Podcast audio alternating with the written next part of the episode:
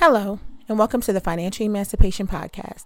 I'm your host, Maliek Branch, and this is a daily podcast discussing the ways in which you can walk towards your financial emancipation, getting free from the burden of your finances. Welcome back and happy Wednesday. You know, during the week, you get to these points, like Wednesday can be a peak. It's like, oh, you're getting to this point where it's like, okay, we've finally gotten through the first half, which is usually the hardest part of the week. And then you're on your way to like the weekend. So Wednesday is one of my favorite days because like you're getting over, as they call it, hump day. You're getting over that hump. You're ready to get towards the end of the week. And what comes sometimes with the end of the week, depending on how often you get paid, the end of the week, this week could be payday. And for some people, if it's Wednesday and you're it's the Wednesday before a payday, it can be one of those days where you're really struggling intensely, um, especially if you're living paycheck to paycheck, which the majority of Americans are the week the Wednesday and Thursday before payday can just be very t- challenging, right?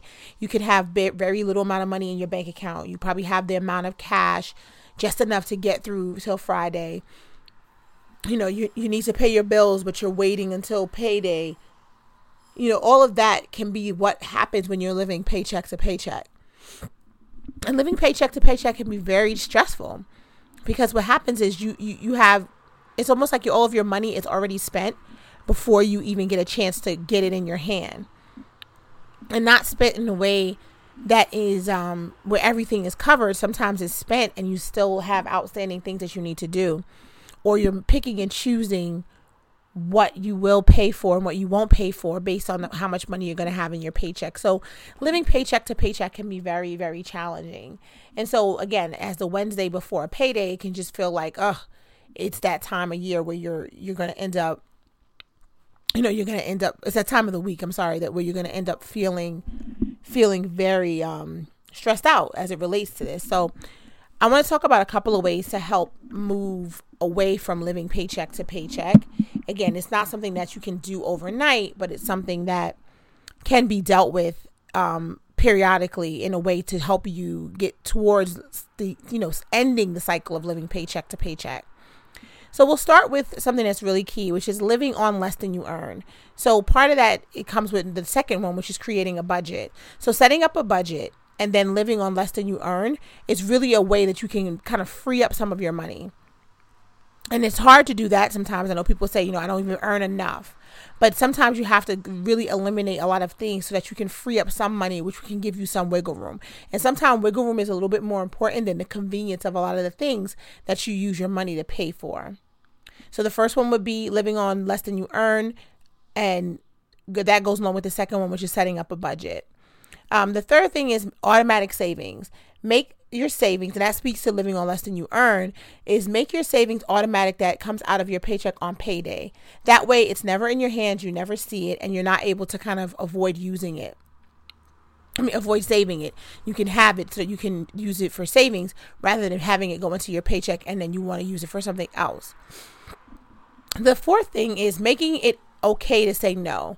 Making saying no okay, not just okay, not just saying no to yourself, saying no to people in your life, saying no to your children, saying no to your husband, saying no to family members, saying no to your wife, saying no to anyone in your life who you need to say no to as it relates to money, saying no to your friends, saying no that you can't go places and do things. You have to be willing to say no because you're trying to get to a point where you can live on less than you earn and make sure you have savings. So sometimes that's going to require that you say no.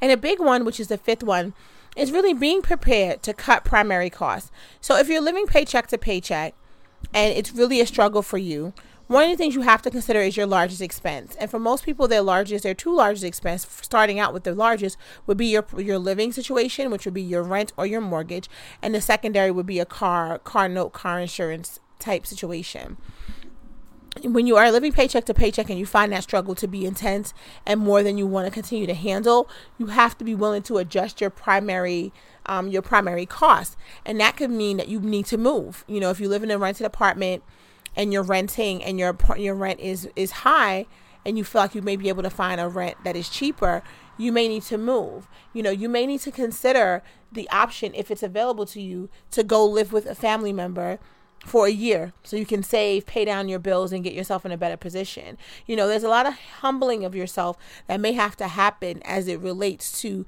trying to get your finances in order that a lot of people don't want to have to do, but it is sometimes the best thing you can do. So if there's a way in which you can adjust your primary cost, you should. You know, if you have a car that is really, you know, the car note is more than you can manage you may want to consider selling that car and trying a different mode of transportation or getting a cheaper car.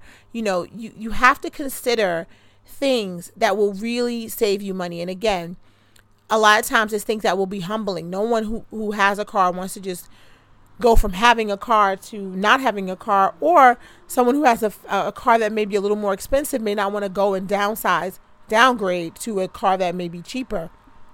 But the reality is, you're fighting for your financial emancipation. You're fighting for your freedom. And you're not going to get that freedom if you're simply just um, living paycheck to paycheck, just getting by. That's stressful. It causes you the financial stress that we talked about before. It makes it very challenging for you to kind of plan ahead and do things for your life and things for your family and things for your future and it also gets you to a point where you can just not care. You throw in a towel. And you don't want to do that. You're fighting for your financial freedom. And you, if you're that serious about it, you have to be willing to make some really, um, what considered to be drastic changes. So if you're living in a two bedroom right now, you may need to downsize to a one bedroom that may be cheaper so that you can save some money. If you're a single person and you live in a one bedroom, you may want to downsize to a studio so that you can and a studio maybe in a different neighborhood so that you can take some time and save some money. If you're a single person and you have a you know your parents and they have a basement, you know, that they can let you live in and they'll let you pay two, three hundred dollars rent and all you have to do is kind of like walk the dog and you can do that for a year. Do it. So you have the opportunity to save and get yourself together. Listen, there's no shame in anything that you have to do in order to get your finances in order. And sometimes that requires you know downgrades and and and and and things that would that seem out of you know out of the ordinary or just really outrageous. But when you're looking to get your finances in order you got to be willing to make those sacrifices. Because again i tell people all the time you can choose to leave the expensive apartment or you can be evicted you can choose to sell your house that you can't afford or you can have it foreclosed you can choose to downgrade your car and get a cheaper car, or you can have that car that you can't afford be repossessed. The sacrifice is going to be made regardless. You can choose to eliminate your cable, or you can have it cut off. You know, the sacrifice will be made. The, the, the, the, the point here is whether or not you will make the choice to make the sacrifice or the universe will make the sacrifice for you.